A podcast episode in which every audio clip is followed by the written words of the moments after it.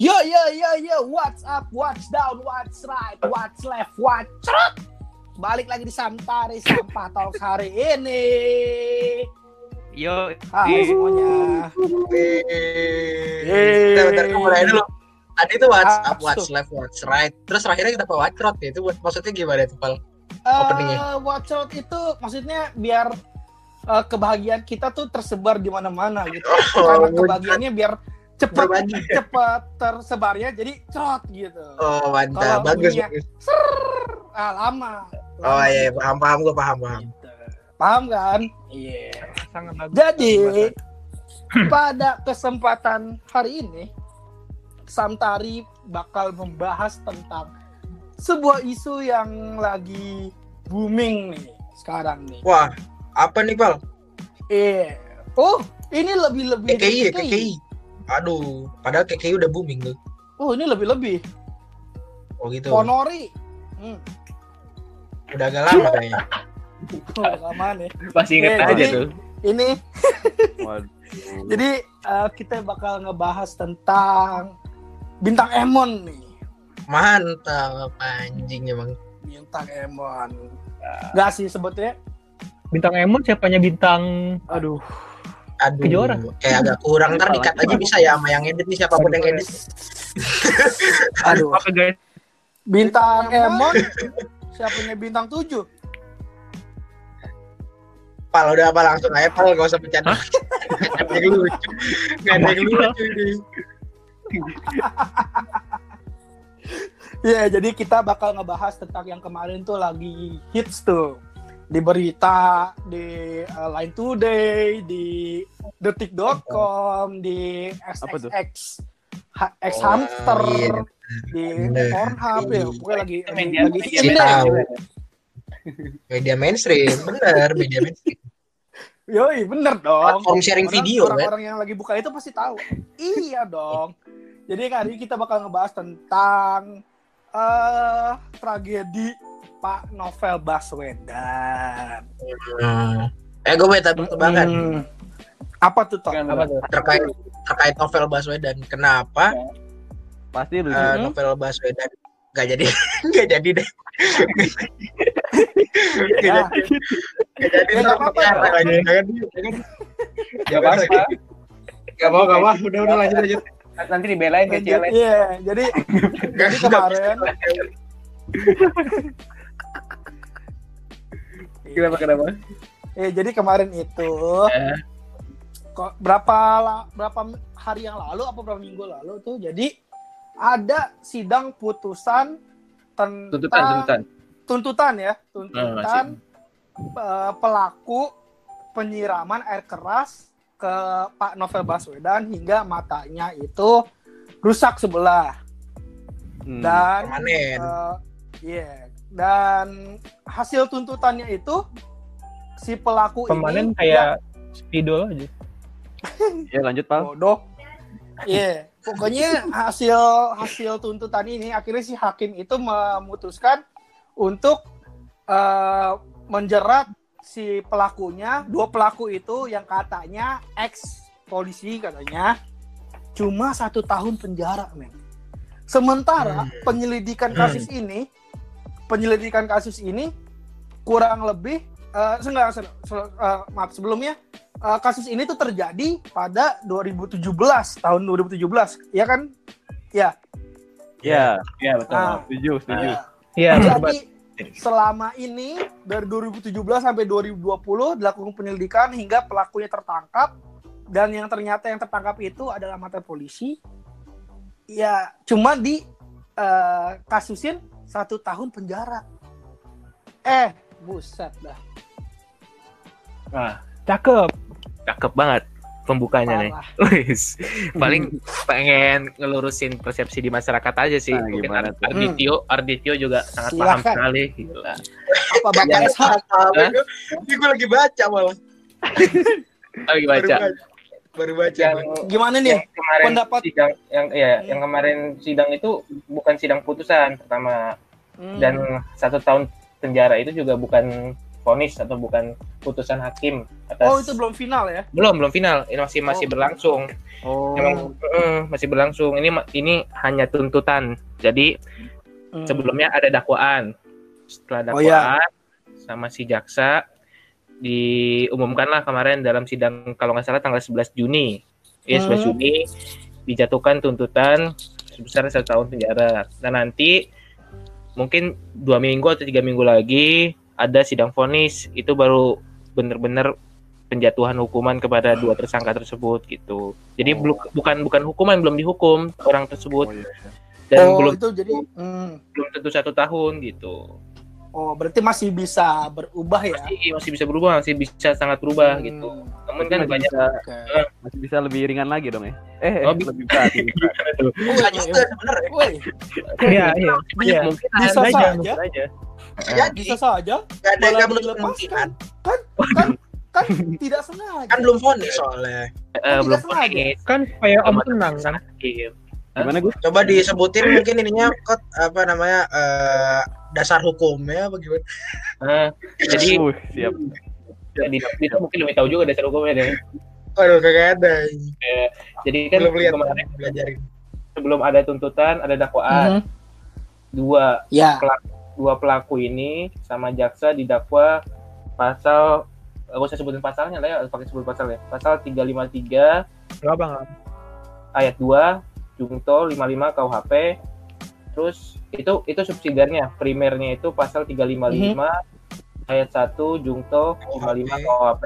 Itu itu enggak perlu pasal itu sih sebenarnya, tapi mm-hmm. uh, tindak pidananya ya. Jadi untuk mm-hmm. tindak pidana yang dilakukan berdasarkan dakwaannya itu mereka melakukan tindak pidana penganiayaan berencana yang mengakibatkan luka berat atau mm-hmm. mereka melakukan tindak pidana penganiayaan, ber, penganiayaan berat berencana. Nah, itu dua pasal yang berbeda. Itu dua jenis pasal yang berbeda. Lalu, kemarin tanggal sebelas, yang rame-rame hmm. ini, jaksa menentukan bahwa mereka berdua melakukan tindak pidana eh, penganiayaan berencana yang mengakibatkan luka berat, yang mana pasal tersebut lebih ringan dibandingkan pasal yang tadi gue sebutin, gitu. Jadi ada, ada dua berat. Pilihan nih. So, misalkan bagus nih, bagus mencuri. Terus bagus juga gua enggak nyuri. Kan contoh-contoh. Contoh. Kamu, kamu mencuri bagus. Contoh, kamu mencuri bagus. Tidak. Mencuri bagus. Bagus. Saya nyuri hati aku bagus. Tapi saya tapi saya tidak sengaja nyurinya. Oh, belum belum belum sampai situ. Contoh sederhananya gini, misalkan bagus mencuri nih. Nah, terus setelah bagus mencuri ketangkep, ya kan? Terus habis ketangkep kan pasti ada proses penyelidikan, penyidikan, ya kan? Iya. Lalu nanti dilimpahkan ke pengadilan. Jadi ketika dilimpahkan ke pengadilan, si jaksanya itu milih uh, pasal mana yang mau dikenain.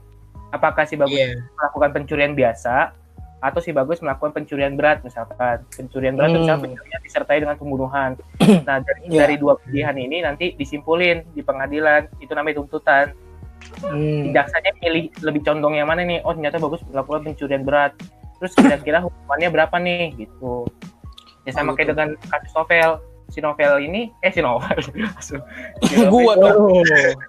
Pelaku penjerangnya ini melakukan penganiayaan biasa atau melakukan yeah. penganiayaan berat gitu. Nah, si jaksanya kemarin milih melakukan penganiayaan uh, biasa. Ringan. Biasa. Dilakukan biasa biasa yang dilakukan dengan berencana yang menghasilkan luka berat gitu, bukan penganiayaan berat. Kok kok gitu. Bisa dibilang itu penganiayaan ringan gitu? Sementara biasa, itu biasa, biasa. biasa. Eh, biasa, sorry. Ya. Maksudnya penganiayaan biasa. Padahal efeknya hmm. itu sampai membuat seorang ya jadi cacat permanen yang gitu. Kenapa nah, gitu? Ya, aku mau mau coba jawab. Kalau nggak salah nih okay. dari dari sumber yang gue baca ya, gue baca hmm. dari b b c dot com. Hmm. Jadi sebenarnya tuh uh, si terdakwa ini tujuannya dia nyiram itu uh, sasarannya bukan ke muka, Val. Iya. Hmm. Jadi ke badan. Dan itu pun uh, alasannya itu untuk ya katanya memberikan pelajaran yang gue juga sebenarnya salah sih, ya pasti salah lah ya anjing. Terus eh, dari situ akhirnya kan tadi balik lagi kayak yang dikatain Kodli, ada yang berat, ada yang ringan, ada yang biasa. Nah ini akhirnya masuknya ke biasa karena dia biasa, tujuannya ya. Itu bukan langsung ke muka. Sebenarnya sasarannya itu ke badan untuk memberikan hmm. pelajaran tadi katanya dalam tanda kutip, uh, tapi tidak sengaja malah kesiramnya ke muka yang berakibat fatal sehingga mengakibatkan cacat permanen kepada mata Novel Baswedan. Oh, gitu. M- mungkin mungkin si pelakunya itu udah sagapung banget ya, udah nggak kuat banget tuh ya. Saking saking oh gedek banget nih orangnya, wah kira nah, lu gaya-gaya tuh kalau pagi-pagi ya kan subuh lu naik motor nih boncengan sama kawan lu, wih anjing Novel lu depan gitu kan, wah bawa air keras lempar slow sayurin sayurin oke okay, kan lu gimana nih ya makanya berarti lu lu udah terlalu terlalu over excited gitu ya kan. Iya dong, kalau niat kan gak ada yang tahu Pak, niat kan dari hati gimana tuh. Oke, pendapat dari Bintang Emon kemarin tuh menurut gue hmm. komedi yang sangat bagus. Karena kenapa? Itu bisa mewakili logika umum terkait dengan yeah. pekerjaan yang dilakukan oleh dua penyerang Novel Baswedan. Pertama gini, penganiayaan itu jenisnya banyak dan pasalnya emang berlibat lah kalau menurut gue. Mm-hmm. Ada penganiayaan penganiayaan biasa, ada penganiayaan biasa, ada penganiayaan ringan, ada penganiayaan berat. Ada penganiayaan biasa dengan rencana, ada penganiayaan berat dengan rencana gitu. Kayak gitu pokoknya. Uh, banyak jenisnya gitu. Nah kemarin si pelakunya ini kenanya penganiaya, penganiayaan berencana yang mengakibatkan luka berat dituntutnya. Padahal ada pilihan lain yaitu penganiayaan uh, berat gitu kan. Bedanya apaan? Beda gini mengenai niat. Mm-hmm. Kalau ya penganiayaan berencana yang mengakibatkan luka berat, dia itu emang nggak ada rencana untuk mengakibatkan si Novel ini menderita luka berat, namun yeah. akibatnya luka berat gitu. Jadi dia nggak ada dalam pikirannya untuk menghasilkan luka berat terhadap Novel Baswedan gitu. Yeah, namun betul. Kalau penganiayaan berat, emang dari awal dia tuh pengen lakukan perbuatan yang mengakibatkan luka berat terhadap si Novel Baswedan. Contohnya gini deh, kalau misalkan uh, ada orang nih, contoh simpel ya, gak usah penyiraman air keras, uh, pegang golok yang besar, terus mm-hmm. dia mukul tengkuk Bagus itu, terus Bagus terluka. Nah itu kan itu bukan penganiayaan biasa kan, itu penganiayaan berat dong ya, karena berat. Luka di leher sampai sobek itu kan. Enggak ya, kira-kira gue tadi ditepuk tengkuk Bagus, Bagus jadi lancar gitu. Oh enggak tahu. Apa? Mungkin dari gue tadi kan nggak tahu. Mungkin dari gue tadi kan nggak kan nggak tahu oh, kayak gitu. Hmm. Eh tapi gue nanya dong kan itu tuh uh. tapi untuk men- kuantifikasi bukan kuantifikasi sih kayak uh. menunjukkan bahwa dia itu berniat atau enggak tuh gimana sih? Nah ini kembali lagi ke dalam unsur-unsur yang ada di dalam pasal penganiayaan tersebut. Jadi hmm. kalau di dalam hukum pidana itu dalam suatu pasal ada dua unsur, ada unsur subjektif, ada unsur objektif, hmm. ya kan?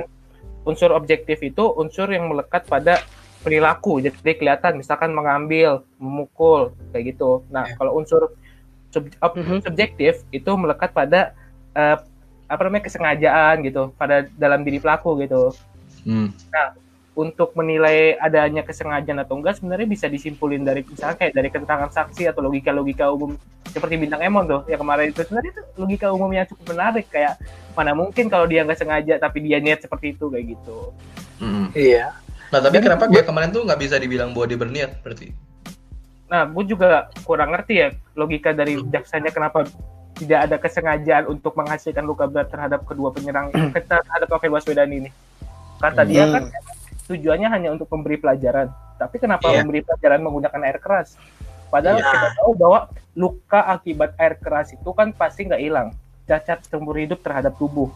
Iya yeah, itu nah, dia. Yeah, benar. Cacat terhadap cacat sumber hidup terhadap tubuh itu golongan luka berat kayak gitu.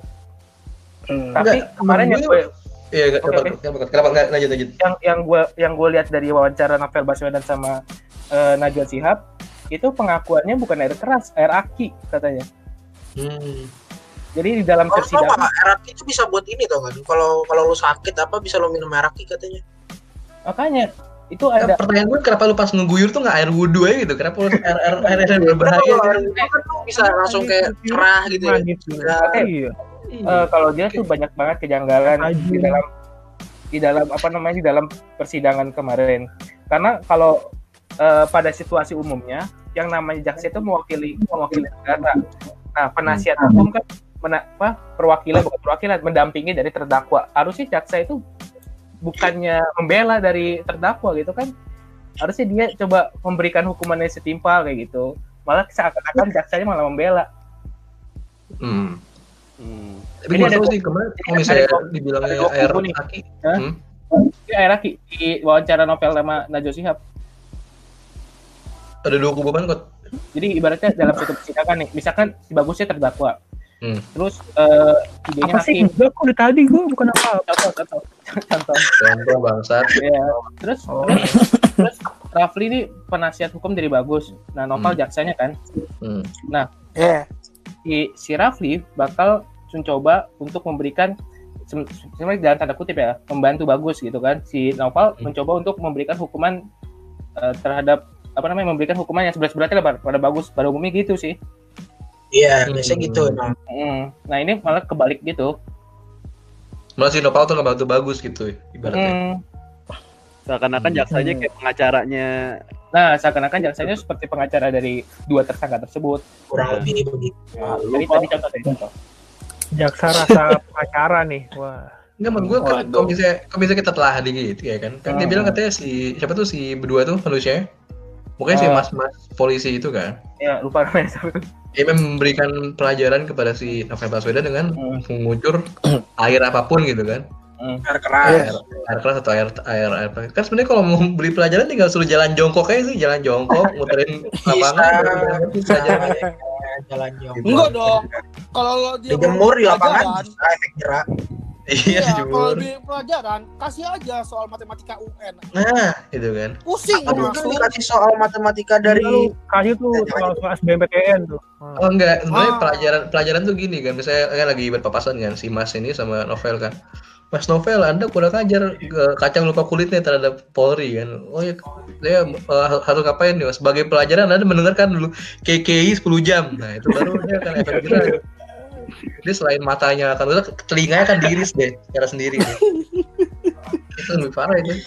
Di dalam neraka juga masuk gitu deh. Tapi Polri. tapi uh, Bung Kodli. Nah, ya Pak. Saya ingin bertanya nih. Nah, si, untuk si pelaku-pelaku ini nih. Menurut uh, spekulasi Anda nih ya, anjing gila bahasa gue. uh, si, si, si, si dua si dua pelaku ini nih, si dua pelaku ini tuh ada yang nyuruh nggak sih? Hmm, ya, kan? Menarik nih kalau bahas ini. Uh, menarik banget ya kalau bahas di luar. Karena karena gini loh, karena gini loh, karena gini loh. Mereka tuh ibaratnya uh, mereka tuh kan mantan polisi ya kan. Terus ya, ya untuk apa gitu loh? Untuk nah, apa berarti, berarti ah itu dia. Iya, berarti gua dia tuh apa abis tuh. Nembak nah. polisi tuh jadian terus diputusin makanya makanya jadi apa mantan sih, Gus, Gus, Gus. polisi. Gue beneran Gus, Gus, Gus. Mending lu yang didakwa, Gus. Mending lu yang didakwa, Gus. Aduh. Lu Gus didakwa Gus. Tolong penempatan jokesnya bagus ya. Tolong penempatan. Gue kuring gitu. Ya paling-paling sampai gua sidang isbat lu. Tapi kalau untuk untuk menjawab pertanyaan gitu kita disclaimer dulu, kita berpendapat doang nih. Iya. Kita berpendapat bebas. Kan gue cuma mau, gue cuma pengen tahu pandangan kalian aja sih. Iya kalau enak, kalau ini kan sebenarnya untuk bertanya apakah ada orang di belakang kedua pelaku penyiraman ini, ya siapa dalangnya? Dalangnya itu kan sebenarnya pertanyaan yang bukan normatif ya, tidak bisa dibahas secara hukum karena gini. Kalau hmm. secara hukum ya kita jelas dari penyelidikan penyidikan hingga di proses penuntutan sampai di sampai besok mungkin akan vonis itu kan dua orang ini nih kita kan kartu ya. Dua orang ini tapi kalau kita bicara siapa dalangnya dan lain sebagainya itu nggak bisa terjawab secara hukum mungkin ya untuk saat ini. Nah maka dari itu jawabnya dengan cara berandai-andai berandai-andai dan juga melihat penjelasan-penjelasan dari Novel Baswedan di berbagai media bilangnya kan kemarin udah bebasin aja lah bukan dia juga pelakunya gitu.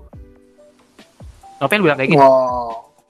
Mm, bahkan bahkan orang-orang di saksi eh orang-orang apa orang-orang yang ada di tempat kejadian pada saat uh, Novel dilempar air keras itu bilang kok pelakunya kayaknya bukan dia deh gitu. Maksudnya agak-agak ragu dengan dengan kedua pelaku ini gitu. Tapi sebenarnya apapun situasinya oh, sih begitu. Menurut gue dalangnya tetap Parto sih menurut gue dari semua situasi. Desa Nagono yang bawain sini Gono. Biasanya lucu soalnya. Tapi kalau Parto udah main udah mulai kuring tuh. Iya udah mulai udah mulai susah habis itu. Ketika Parto jadi dalang dan Sule jadi wayang ya lucu. Tapi begitu Parto turun jadi wayang juga nggak lucu. Novel Baswedan tuh novel tuh sebenarnya nunung deh sebenarnya di tahun ini kencing. Kemungkinannya kemungkinannya dua dalang nih. Kalau nggak Parto, tok dalang. Beda, beda, beda. Beda dalang. Maksudnya yang yang di yang dituntut itu yang lo bilang bukan orangnya itu, maksudnya bukan orang yang nyiram atau aduh, bukan dia otaknya. Banyak yang ngomong gitu. Bisa jadi, dua hal tersebut dari saksi-saksinya. Hmm. Bisa dua. Oh, berarti huh? bisa bisa jadi kalau saksi kejadian itu bilang jadi emang dia bukan yang nyiram, bisa jadi mm-hmm. emang dia bukan dalangnya, dan kemungkinan besar emang bukan dalangnya, dan bisa jadi juga di, dia yang nyiram tapi dia disuruh gitu. Kita nggak tahu. Wow. Eh, eh tapi kot kot komis saya sekalipun nih, misalnya komis saya dia pakai dakwaan dakwaan tadi kan, apa si uh. bocah ini berdua, apa uh. dia tuh udah tua um, kan? Iya iya iya itu kan bocah lah gitu, kelakuannya kayak bocah kan, maksudnya kayak apa tindakannya nggak berniat untuk kayak gitu kan, tapi dia menyebabkan luka besar, apa luka luka berat, luka berat. Gitu. Itu tuh sebenarnya vonisnya itu berapa ya? Berapa lama hitungannya? Kalau vonis bermacam-macam, tapi kalau bicara mengenai ancaman hukuman gini. Hmm. Tadi yang pasal yang dakwaan pertama itu mengenai hmm. penganiayaan berat berencana, itu ancaman maksimalnya dua belas tahun penjara. Hmm. Terus yang kedua itu tadi penganiayaan berencana, penganiayaan biasa, penganiayaan biasa yang dilakukan dengan berencana yang mengakibatkan luka berat itu tujuh tahun uh, ancaman hukumannya. tujuh tahun itu hmm. maksimal tujuh tahun apa tujuh tahun doang? Uh, maksimal maksimal, kan? maksimal tujuh tahun. Jadi kalau misalnya, misalnya dia di di di di vonis dua hari di apa penjara Kidzania juga bisa dong, kan hitungannya dia maksimal maksimal tujuh tahun kan? Maksimal, nggak ada maksimal dong, nggak ada minimalnya dong, ya kan? Eh maksud itu minimal berapa tahun gitu kan? Iya. Tapi dia bisa bisa dibuat pakai kidzos nggak deh? Dibuat pakai kidzos bisa nggak deh? Bisa, nanti Indomaretnya yang jagain anak kecil. Orang-orang kerdil ya? Orang-orang kerdil. Tapi lu kalau tujuh tahun gitu mesti beli season pass ki, uh, rates. Soalnya kan kalau enggak masuk harinya lumayan tuh. Kerjanya yeah, berapa? seratus lima puluh ribu ya? Mahal iya, tuh. Iya, lu bikin sim lagi. Bikin sim lagi ntar gitu. Kalau kalau dalam eh, kalau dalam bahasa undang-undangnya tulisan paling lama itu. Samanya maksimal lah ya. Iya ya. Iya, maksimal. Ntar lama-lama nih kan gabut mau di penjara penjara dia keluar jadi kang taksi, ntar ada anak bocah ini nih, Dek mau beli kidzos nggak Dek? Iya itu kan pakai duit beneran. eh tapi eh ini serius ditanya kalau misalnya dia paling lama tujuh tahun berarti dia bisa divonis berapapun harinya gitu kan, maksimal tujuh tahun gitu, ada minimalnya nggak? Maksimal tujuh tahun kalau dalam tulisan di undang-undang ya paling lama, tapi kalau untuk minimal nggak tertera di situ sih, tapi gue juga kurang tahu kalau men- mengenai batas minimalnya. Jadi kalau misalnya, kalau misalnya kita ya seburuk-buruknya realita ini gitu kan, berarti hukuman yang diberikan sejauh ini yang satu tahun itu hitungannya masih dalam range masih masih dalam range itu kan? Masih itu masih. Masih. masih. Iya berarti masih dalam dalam range hak dong, maksudnya range yang sah dong ya nggak sih? Iya menurut gue yeah. secara, secara hukum apa yang dilakukan oleh jaksa juga nggak nggak sebenarnya nggak menyalahi nah, menyalahi aturan yang ada. Berarti sebenarnya. Berarti komisi gue lihat di sini adalah ini adalah sebenarnya apa ya? Satu hal yang dikala lu tuh pengen melakukan hal yang benar, tapi sebenarnya ya orang yang menzolimi lu juga melakukan hal yang benar menurut dia gitu nggak sih? Kayak mereka iya. tuh orang yang menzolimi lu itu kalau misalnya di kayak di ekonomi kan ada istilahnya kan asymmetric information kan, dimana uh, satu pihak hmm. tuh punya informasi lebih baik daripada pihak lain gitu. Hmm. Nah di situasi ini berarti kan si polisi dua ini sama sama siapapun dalangnya ataupun mereka yang dalang gitu kan. Mereka tuh lebih mengetahui seluk-beluk hukum gitu, makanya mereka, mereka bisa mengeksploitasi celah-celahnya dibandingkan yeah. dengan Novel Baswedan yang merupakan suatu victim gitu hitungannya kan. Jadi ada sebuah privilege informasi di mana si dua pelaku ini lebih mengetahui celah-celah hukumnya, karena hitungannya kalau misalnya bocah S M A nih nyontaknya bersih deh, main bersih deh hitungannya, ya nggak sih? Baik yeah, yeah, yeah. Tapi kosakan kayaknya nih kita kita uh, apa hanya sedikit aja apa hanya sedikit ber apa berada-ada ya, kosakan ternyata memang ada yang uh, apa yang sebagai uh, apa uh, uh, dalangnya itu A- apakah itu adalah apa tokoh-tokoh yang cukup besar yang sekarang lagi juga apa lagi ada di ini nih sebagai apa yang tokoh-tokoh yang memimpin gitu loh. Mungkin nggak sih? Siapa apa nih pengen berapa kali tadi? Aduh, ya maklum aku.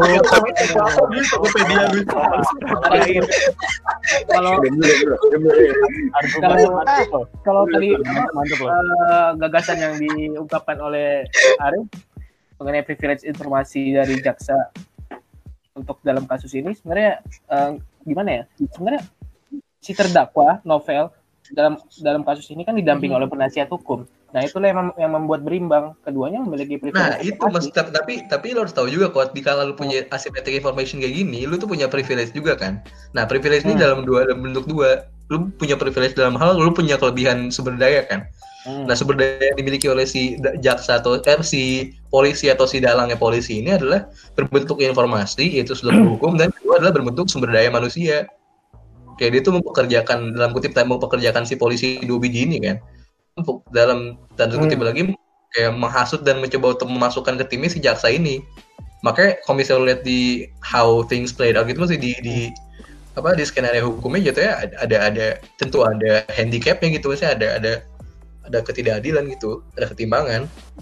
Kayak si penasihat hukumnya juga kan, si Novel ibaratnya cuma eh, penasihat ya, hukum si terdakwa malah kebalik gue malah Novel, Novel kan korban di sini, penasihat hukum si iya, iya. terdakwa, terdakwa. Terdakwanya kan. Nah. Ya jatuhnya dia malah punya sumber daya lebih banyak dong. Iya gitu. Benar, malah didukung didukung oleh penasihat hukumnya dia sendiri. Nah itu betul gue. Jaksanya gitu kan. Gila. Karena iya. di negara ini Maka, itu, ya bukan aneh. Di negara ini doang. Kalau misalnya di ekonomi itu kan ada istilah, ya lu pasti nah. tahu kan pasar monopoli kan.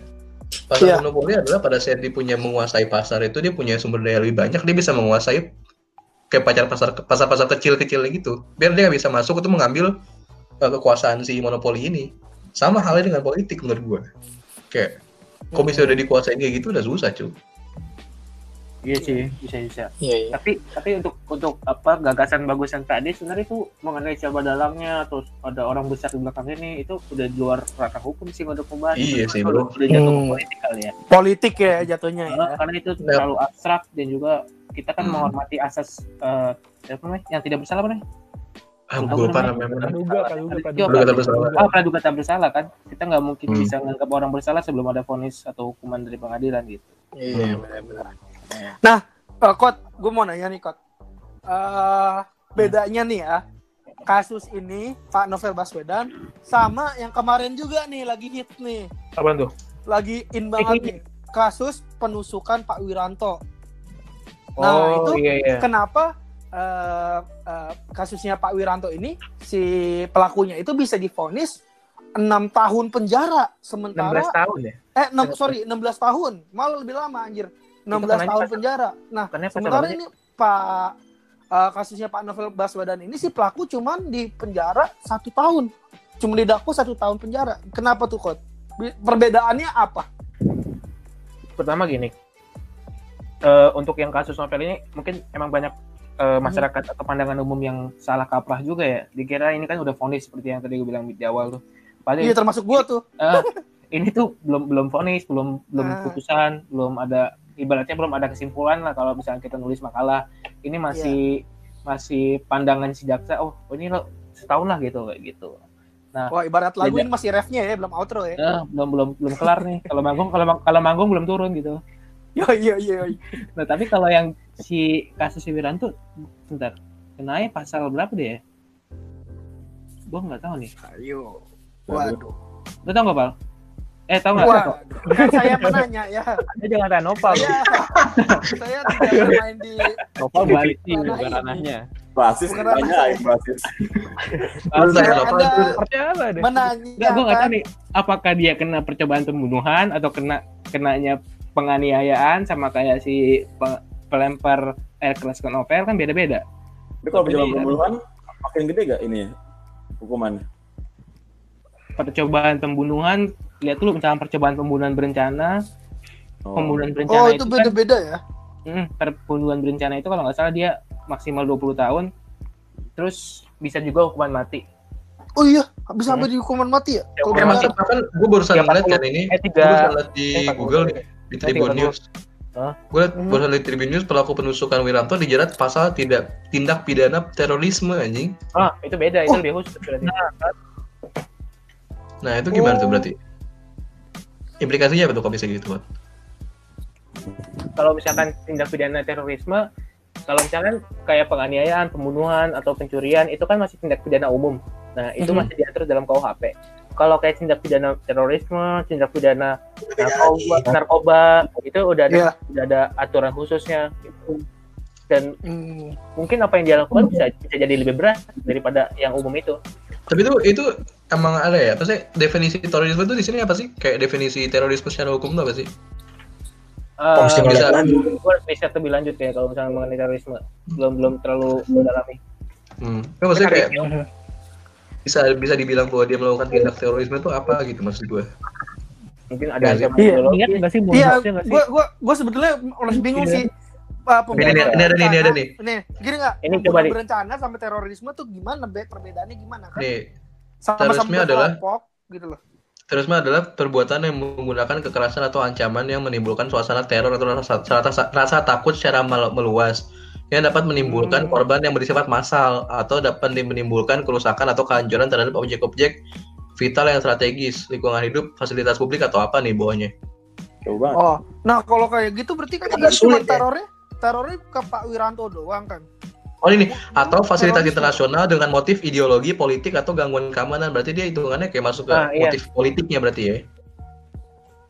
Ada motif yang, ini kan gue baca di definisinya ya. Hmm. Iya, motifnya, ada iya, motif ideologi, iya. politik, atau gangguan keamanan. Hmm. Sebenarnya mungkin serangan ke Wiranto bukan serangan ke pribadinya, bisa aja. Waktu itu kan Wiranto sebagai Menko Polhukam. Bisa iya, itu terhadap maksudnya figur jabatannya kayak gitu. Nah nggak, tapi kalau misalnya kita telah lagi berarti hmm. ini definisi terorisme ini bisa eh, apa ya bisa diimplikasikan untuk berbagai kasus gitu menurut gue. Aku bisa dibaca ini kan perbuatan menggunakan kekerasan atau ancaman bukan suasana teror atau rasa takut gitu ya nggak sih. Nah menurut gue penciptaan musik-musik sampah kayak K K itu membuat rasa takut di hati gue gitu gue. Ya, tapi okay. tapi baca baca baca lanjutannya apakah uh, itu mengancam ideologi? Ideologi itu, itu itu mengancam uh, lingkungan hidup ya kan eh? uh, dalam motif gangguan keamanan itu mengganggu keamanan otak-otak oh, saya itu mohon maaf kan fasilitas publik pun karena kan bisa tidak menontonnya gitu enggak itu kan enggak tapi itu mengganggu menurut gue dengan mukanya yang kayak semen holcim itu kan mengganggu itu kan merusak objek vital juga ya. Nah itu objek telinga saya itu teriris gitu. Ada lanjutannya juga penjelasannya ancaman kekerasan adalah set- tiap perbuatan secara melawan hukum berupa ucapan, tulisan, gambar, simbol atau gerakan tubuh baik dengan maupun tanpa menggunakan sarana dalam bentuk elektronik atau non elektronik nah. yang dapat menimbulkan rasa takut terhadap hmm. orang atau masyarakat secara luas yang mengekang kebebasan hakiki seseorang atau masyarakat. Sekarang gue tanya, lu nonton K K I takut nggak, Riz? Takut gue. Ya gini gini. Gini mbak gitu mbak ya mbak selalu sadar diri gitu kan suara mbak jelek gitu ya kan terus muka muka mbak juga kayak kabel H D M I gitu maksud gue tapi ya maksudnya itu mengganggu itu mengganggu alat vital telinga gue gitu maksud gue kayaknya alat vital ya dia apa hubungannya sama novel maksud jauh banget sebenernya emang sebenernya emang tersangkanya mas novel tuh kayak gini sebenernya dalangnya itu sebenarnya K K I kan. Anda mengganggu boomingnya acara saya. Iya, sudah tuh yang nyebut sebenarnya K K I ya. Iya. Jadi K K I. Nah, sebelumnya dia trending nomor satu nih K K I ini kan. Gara-gara berita Novel Baswedan jadi trending nomor tiga mungkin. Nah, langsung kan Anda guyuran salahnya. Iya. Emang K K I mata maksudnya mata rusak gara-gara nonton K K I kan. Allah Allah. Oh, oh pantas, pantas dia nggak dibilang buat bersalah sih dua polisi ini.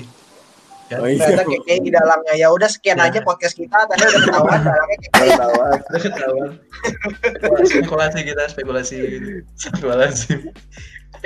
Gak mungkin kita bahas yang itu kali. Ya. Kalau si apa, itu kan gara-gara gak lah bangsat acara apa gara-gara si berita ini keluar gitu kan yang tadi satu tahun hmm. itu banyak, banyak reaksi dari berbagai sektor publik gitu terutama influencer ya nggak sih iya yeah, benar-benar yeah.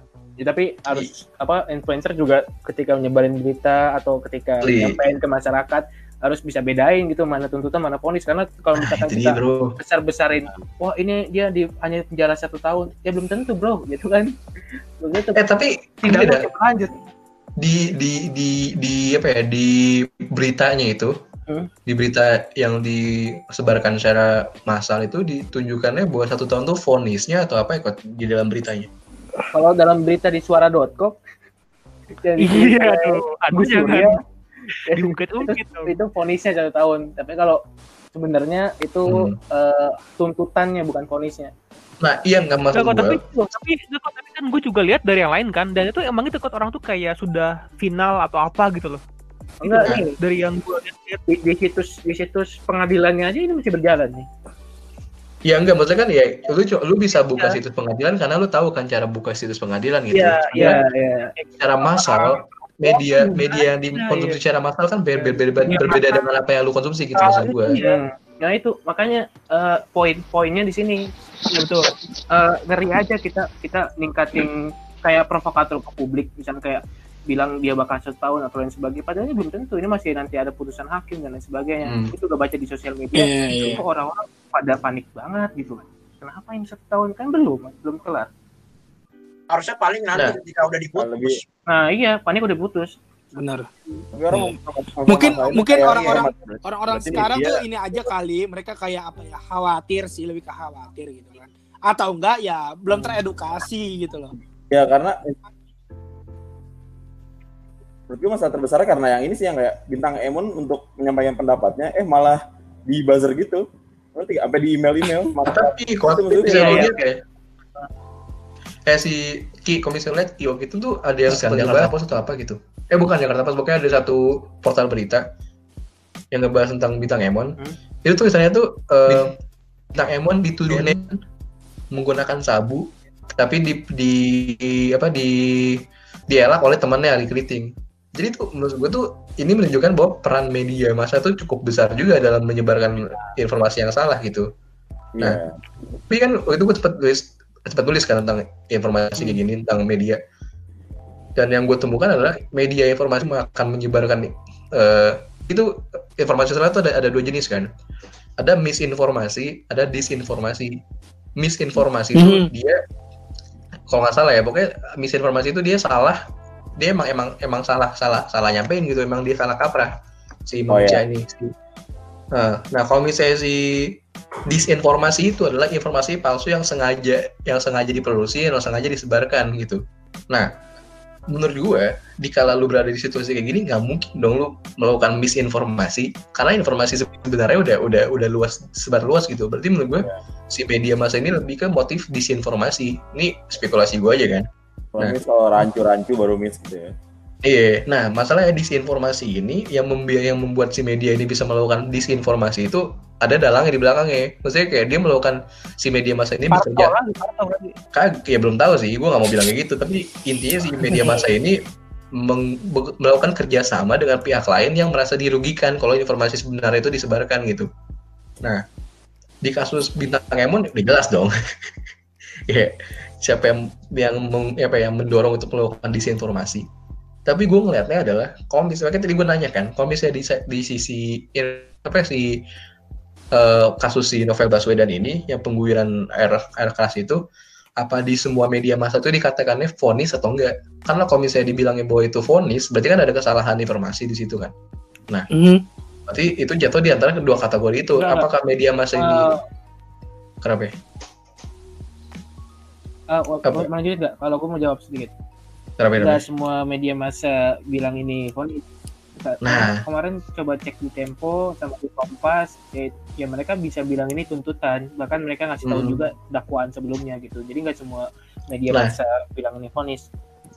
Berarti mungkin media-media sosial atau itu dia cuy. Permasalahannya adalah pasti uh, ada kan gue bilang ke dia ya, seperti biasa kan, nggak ada asap kalau masih nggak ada api gitu. Orang-orang itu orang-orang ini gue orang-orang ini tuh nggak mungkin mikir bahwa itu satu tahun tuh vonis kalau misalnya nggak ada informasi yang memberitahukan mereka itu, ini nggak sih? Mereka itu pasti punya pemikiran di belakang yang punya yeah. suatu katalis yang menyebabkan mereka tuh berpikir kayak gitu. Nah, apakah itu sosial media tuh gue nggak tahu juga sih. Hmm. Emang uh, apa namanya kot uh, sidang finalnya tuh kapan sih untuk masalah ini tuh?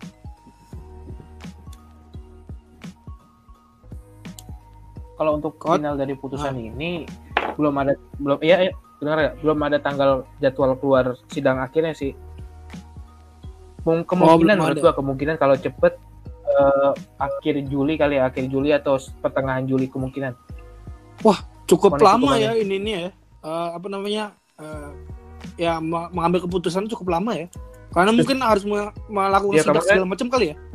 Hmm, sidang terakhir itu tanggal lima belas Juni. Hmm. Nah, kemarin tanggal lima belas Juni itu sidang mengenai pembelaan dari penasihat hukum terdakwa tanggal lima belas Juni. Nah, sidang yang ramai itu yang tanggal sebelas Juni ya, mengenai pembacaan tuntutan. Jadi hmm. itu panjang prosesnya. Karena pembacaan dakwaan aja tanggal sembilan belas Maret. Jadi Cing, dari sembilan belas Maret sampai lima belas. Gila. Panjang panjang. Panjang kayak gitu. Oke. Okay. Prosesnya enggak, nah. enggak sidang itu enggak cuma satu hari nih, satu hari dihukum mati enggak gitu. Panjang. Ada tahapan-tahapannya. Satu hari mati. Nah, nah tahapan, nih tahapan. Kan kita udah ngobrol ngalur ngidul panjang kali lebar nih. Nah, gue pengen tahu dong uh, maksud apa ya? Uh, bukan pendapat sih, pandangan lo satu-satu nih ter- terhadap uh, kasus ini tuh ini tuh gimana sih? Uh, Harits dulu dah, gimana Harits menurut lo Harits? Aduh, nih apa ya? Kalau menurut gue sih kasus ini udah singkat-singkat aja ya, singkat-singkat. Iya, ya, menurut gue sih gak usah apa ya? Ya udah jelas lah opini gue, apa dan opini yang lain juga apa. Tapi gue tuh agak gedek lebih ke uh, ini apa namanya tuh gerakan-gerakan dalam tanda kutip gerakan masyarakat gitu mengenai kayak aktivisme-aktivisme tentang si Novel Baswedan sama uh, ya sama si dua pelaku ini kan. Karena mereka tuh membasiskan kegiatan apa kegiatan mereka untuk protes itu dari informasi yang salah gitu. Kayak mereka sejauh ini kan kayak ayo tuntut keadilan buat Novel Baswedan gini-gini, mereka menganggap bahwa itu vonis kan satu tahun kan. Ya enggak ikut sejauh ini. Nah itu memang sering terjadi. Enggak semua kayak gitu tapi ada beberapa yang banyak kayak gitu kan. Iya ya, banyak tuh salah kaprah. Masalah gini yang menganggap bahwa yang menganggap bahwa ini final. Kenapa? Mungkin memang masyarakat merasa janggal aja kayak Ritz, kayak masyarakat kayak mata janggal aja. Nah iya, tapi itu ini bukan sekali, bukan pertama kali gitu loh. Kayak banyak tindakan-tindakan aktivisme yang di Indonesia itu yang dilakukan. Mereka juga udah geram kan? Iya, tidak berdasarkan informasi yang benar gitu. Mereka tuh sporadis gitu gerakannya. Kayak mereka mungkin mungkin mereka emang nggak banyak Ritz. Cuman uh, gimana ya? Mereka tuh biasanya yang paling vokal emang. Nah itu dia. Okay. Masalahnya yang vokal ini adalah yang punya kekuatan untuk apa ya memberikan energi kepada masyarakat terhadap hal yang belum tentu benar gitu. Ah, iya. Ya, gak terorganisir ya, jadi gerakannya. Masyarakat suka, masyarakat suka mengonsumsi itu. Iya. Jadi ya ya intinya opini gue sih ya, ya gue tahu lah, lu, lu pada tahu lah. Ya. Kita semua punya keputusan yang sama, opini yang sama ya. Tentang tindakan ini. Tapi menurut gue bagi masyarakat yang menanggapi juga gitu, alangkah baiknya lu baca dulu bro, baru lu vokal nah, gitu kan. Intinya lo jadi smart people aja lah, subscribe, yeah. Jadi komputer, five four three one, close the door ya enggak. Apakah menurut anda dua hansip, dua, dua polisi ini akan diundang ke podcast Deddy Corbuzier? Oh pasti, nanti Instagram mereka akan naik seratus ribu followers yeah, yeah. Dalam waktu tiga hari. Kan semua orang yang bermasalah tuh diundang ke Deddy Corbuzier, ya kan? Betul, sampai Raulay Watson Kristianti pun ada. Itu juga ada yang punya pendapat. Dari masalah publik sampai masalah keluarga ya. Betul. Ayah, itu tuh aplikasi. Kenapa lagi? Kenapa lagi? Kenapa lagi? Itu juga ada orang yang nggak nggak terprovokasi, tapi dia nggak tahu minim pendidikan atau gimana. Ada orang yang cuma baca judul doang tuh. Ya itu itu maksud gue. Itu ada balik lagi di smart people baca, jangan banyak vokal. Nah. Balik lagi kan tong kosong dari bunyinya sih. Nah. Itu dia bro. Kayak, udah anda nggak mau kan bermasalah terus diundang ke Deddy Corbuzier kan gak enak. Kalau gue, kalau gue sih mau diundangnya, bermasalahnya nggak mau. Kalau nggak salah, kalau nggak salah waktu itu D N A Edit juga ada di di di Deddy Corbuzier. Atau sendirian gitu. Vladimir Putin juga lagi mau deh, Vladimir Vladimir Putin. Vladimir klarifikasi. Bob Ruang, klarifikasi Bob Ruang. Bob Ruang. Jadi kalau menurut yeah. Pendapat bagus gimana? So, pendapat bagus. Ya, nah, bagus pendapat dulu, bagus gimana ya. Nugus? Bagus, bagus. Ada yang mungkin terakhir supaya ngomong kan. Ya, jadi kalau setan gula sih ini sih uh, apa uh, media itu sangat-sangat apa ber oh, apa bagus. Dalam nah, bagus sekali pendapatnya ya, Mas. Satu uh, informasi gitu. Jadi kan ternyata tuh ini tuh ada suatu uh, apa power yang kuat gitu loh. Bagaimana uh, media mengatur bagaimana dia tuh bisa uh, memilih apa yang harus uh, apa uh, orang-orang tuh tahu gitu. Dan dia simpen apa yang orang-orang tuh apa nggak harus tahu gitu, sehingga yang emang orang-orang yang dari itu apa mereka tuh sudah apa mindset supaya yang aduh mindset supaya yang apa yang rame itu dibahas tuh yang emang yang yang apa yang harus tahu gitu gitu loh. Ini sih emang berarti apa media tuh seharusnya tuh harusnya tuh dia apa netral, harus uh, ngirim semua apa yang benar gitu, bukan ya, cuma apa yang ya, aja gitu. Kalau misalnya lu haus minum aja Gus. Dari dari yang gue hitung ya Rich ya, dan kawan-kawan semua di sini tadi bagus barusan ngomong apa sebanyak enam belas kali. Enggak eh gue ingat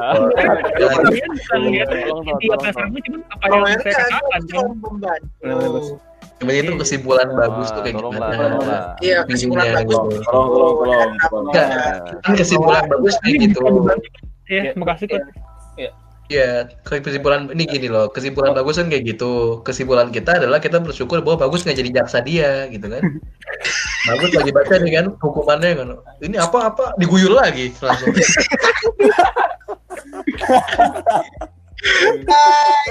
Anda lama Anda diguyur dua tang. Tapi bagus kalau nyampein kesimpulan emang emang bagus, ya karena kita dulu pernah lomba debat bagus bagian kesimpulan. Kalah, lawannya Arif. Langsung kalah apa apa jadi kan apa apa. Beliau tuh lucu banget, tulisan itu apa apa apa. Langsung langsung di sini. Jauh jauh jauh jauh udahlah. Gini aja lah podcast oh, kita. Kok gini aja ini masih mau ngobrol? Mau ngobrol. Bagus lah sekarang kita belum. Belum yang gimana ya menurut itu? Lo mau malah nanggapin yang lain. Lu, gue mau nanggapin ya, lu ngomong nih. Gue udah ngomong kan, gue udah mikir bagus tadi kalau misalnya dijadiin satu jadi gimana nih? Aris tiba-tiba nyeletuk ya, udah ikut aja. Sorry, sorry tuh. Iya Ki, kenapa Ki, gimana Ki? Gak ada gak apa-apa lo udah. Gak ada notulennya buat bagus, gak apa-apa deh. Tapi nih, apa pesan buat yang denger nih? Apa yang harus? Nah, betul. Rich, oh, kalau ada itu? Orang yang nggak terima dengan spekulasi. Enggak, enggak. Sebelum itu, kan, sebelum itu, sebelum itu kita bikin. Belum, belum, belum, belum. Bagus mau ngomong dulu tadi. Bagus mau ngomong gimana, gimana Gus, gimana Gus, gimana Gus, gimana Gus. Dari, dari uh, apa Samtari buat yang denger kita untuk dalam apa ya? Uh, men uh, sikapi hal hal hal hal, hal itu harusnya kayak gimana gitu. Alhamdulillah.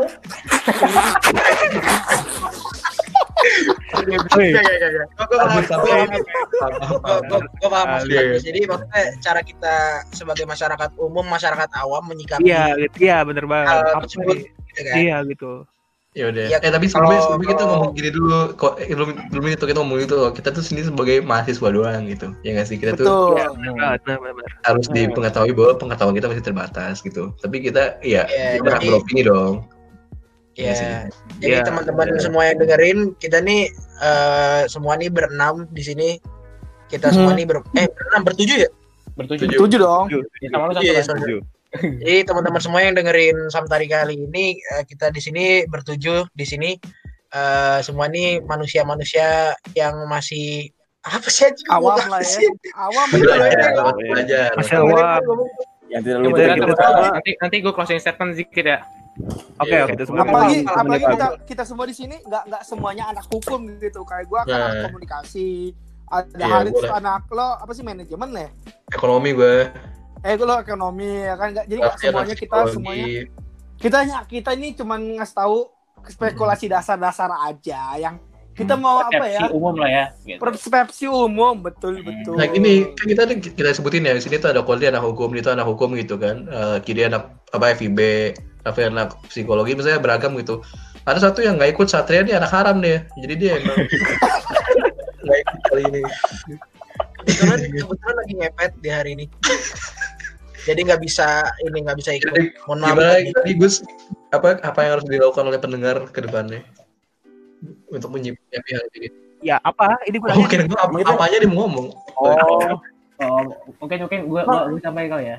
Ya, boleh ya, boleh boleh kasih closing statement buat uh, akhir lah akhir hmm. uh, mengenai kasus penyiraman Novel Baswedan itu udah terlalu panjang kalau dibahas karena yang bakal kita yeah. tahunya mengenai uh, kemarin tuntutan atas kasus Novel Baswedan. Nah hmm. ada dua hal yang pengen gue sampaikan biar berimbang aja gitu. Yang pertama kalau misalnya kita melihat mengenai pasal yang dikenakan dan juga mengenai tuntutan pidana yang dijatuhkan itu emang agak janggal dan emang agak aneh yang dilakukan terhadap uh, kedua tersangka ini. Namun di sisi lain, aku juga pengen bilang ke banyak orang atau ke teman-teman sekalian, kita kan dalam ranah sama-sama belajar, kita mahasiswa hmm. juga harus sering membaca lah, jangan sampai kita terprovokasi dengan head, apa headline doang gitu, misalkan baca judulnya doang, misalkan uh, dua penyiram Novel Baswedan di, di penjara satu tahun, padahal kan itu kan sebenarnya bukan di penjara satu tahun, tapi baru tuntutan belum vonis gitu, jadi betul. Jangan semakan kita lah, di bawah santai dulu, dibaca dulu, tabayun dulu. Betul. Gitu. Intinya apa? Tuh. Intinya ikro, ikro ya. Hmm, gitu. Ikro. Jangan, jangan mudah terpengaruh gitu. Bakas, bakas. Ikro semuanya, ikro semuanya. Oh, oh iya. Betulan kita. Adityo emang juga mengenai menyikapi kemarin Bintang Emon, sebenarnya gue lihat dari perkataan dia nggak ada yang bilang bahwa keduanya di penjara satu yeah, tahun. Yeah, Maksudnya yeah, ada nggak sih yeah. yang bilang menyudutkan bahwa ini tuh udah vonis gitu? Gak ada. Iya kan? Belum ya. Iya ada. Gitu. Emang sih ya, kalau misalkan iya, tuntutan aku, aku, juga, aku juga bisa memahamin uh, pendapat orang awam atau masyarakat umum yang nggak ada akses untuk untuk mempelajari hukum. Emang kedengarannya kayak oh seakan-akan dia cuma di penjara satu tahun, padahal kan belum kayak gitu. Itu sih umumnya kayak gitu, banyak juga gitu. Belum final. Itu sih. Nah, uh, itu kan closing statement dari Kodli nih. Gue pengen denger nih closing statementnya dari Harits nih. Gimana nih Harits? Ya udah, intinya seperti biasa ya. Kan ini kita beropini hmm. doang gitu. Jadi kalau misalnya kalian tersinggung ya, ya berarti emang kalian berhak untuk tersinggung gitu. Emang kalian sampah gitu maksud gue gitu bro. Sampah kalian.